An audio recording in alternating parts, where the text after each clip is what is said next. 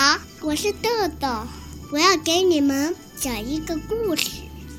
故事的名字叫《不要随便欺负我》。小朋友们，如果有人总是欺负你，你会勇敢的大声说不吗？有一天早上，大象来到水塘边，想要洗个澡，但是哪个家伙竟然先到那里了呢？原来是河马，它在水塘里这么玩的高兴，大象生气的瞪着河马：“河马，你立刻给我离开！”大象说：“我要安安静静的洗个澡。”大象的块头比河马大很多，所以河马只好稀里哗啦的逃离了水塘，准备去路边休息一会儿。咦？是谁躺在路上呢？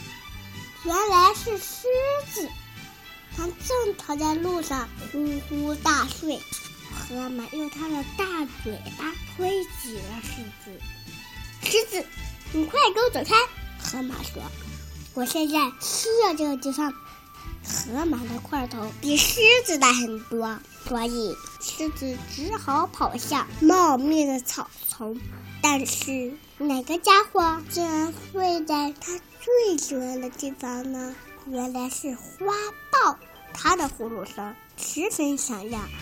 狮子生气的看着花豹：“花豹，你快给我滚开！”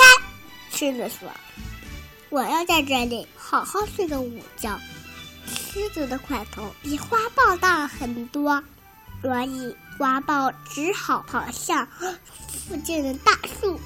但是哪个家伙竟然坐在树干上了呢？原来是小猴子，它正坐在树上享受清凉的微风呢。花豹生气的看着小猴子：“小猴子，快给我滚下这个树！”花豹说。花豹的块头比小猴子大很多，而且非常凶猛，所以小猴子只好赶紧跳到其他树上去。你猜，小猴子在那里遇见了谁？原来是他的妈妈。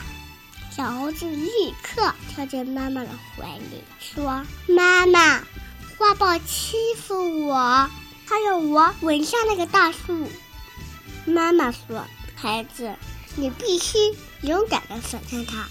你回去告诉花豹，那个树干很宽大，足够你们两个一起待在上面了。”可是小猴子还是很害怕，它的块头很大。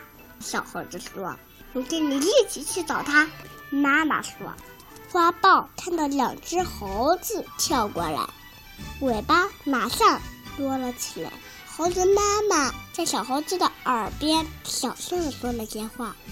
小猴子深呼吸一下，鼓起勇气，大声告诉花豹：“这根树干很粗大，足够我们两个一起待了。让我们像朋友一样分享吧。你以后不可以再欺负我了。”花豹看了看小猴子，又看了看猴子妈妈。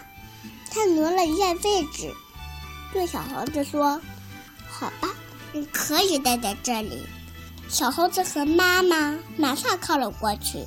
这时，花豹看见了坐在茂密的草丛里睡觉的狮子，他想起狮子想走了他睡午觉的地方，又想起小猴子刚才说的话，心里有了一个主意。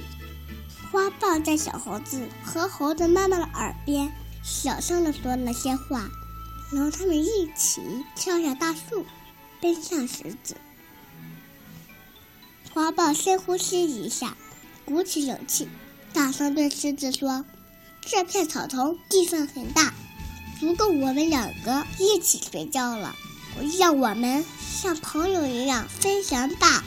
你以后不可以再欺负我了。”狮子看了看花豹，又看了看两只猴子，他往旁边挪了一下，对花豹说：“好吧，你可以留下来。”花豹和两只猴子马上靠了过去。这时，狮子看见了躺在路上的河马，他想起河马怎样将它走开，又想起花豹刚才说的话，心里有了一个主意。狮子在花豹、小猴子和猴子妈妈的耳边小声地说了些话，然后他们一起跑向河马。狮子深呼吸一下，鼓起勇气，大声对河马说：“这条路很宽，足够我们一起休息了。让我们像朋友一样飞翔吧。你以后不可以再欺负我了。”河马看了看狮子，又看了看其他动物。“好吧，你可以留下来。”他说。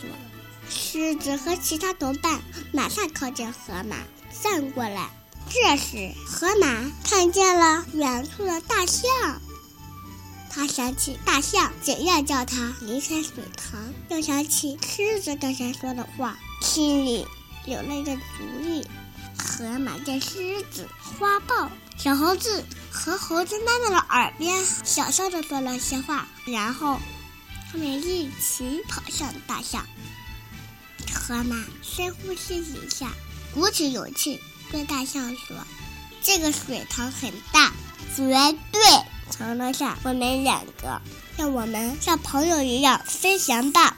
你以后不可以再欺负我了。”大象看了看河马，又看了看其他动物。好吧，下来吧。他说。河马立刻跳进水塘里。很快，他们就互相追逐着玩了起来。真好玩，大象说：“真的很好玩。”河马说：“狮子、花豹、小猴子和猴子妈妈也一起跳进水塘里。”猴子妈妈说：“这水塘很大，不管是大块头还是小个子，都可以一起进来玩儿。一大欺小是不对的，一起分享才快乐。”小朋友们。这个故事讲完了。那么，如果有人总是欺负你，你会勇敢的大声说不吗？